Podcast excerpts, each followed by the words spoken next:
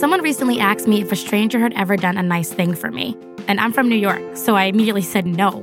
But then I remembered a few weeks ago, this sweet older man from my block paid for my bodega coffee when I didn't have enough money. And it got us thinking how common is compassion? So we asked you.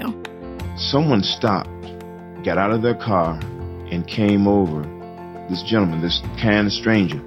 Someone gave me their kidney that I did not know before. Because of that small act of kindness she did for me, I was able to apply to a college.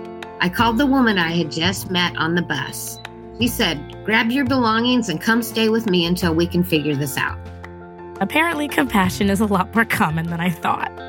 So, our new season of the StoryCorps podcast from NPR is all about the helpers around us. It drops May 3rd. You can find it on the NPR One app, at npr.org, or wherever you get your podcasts.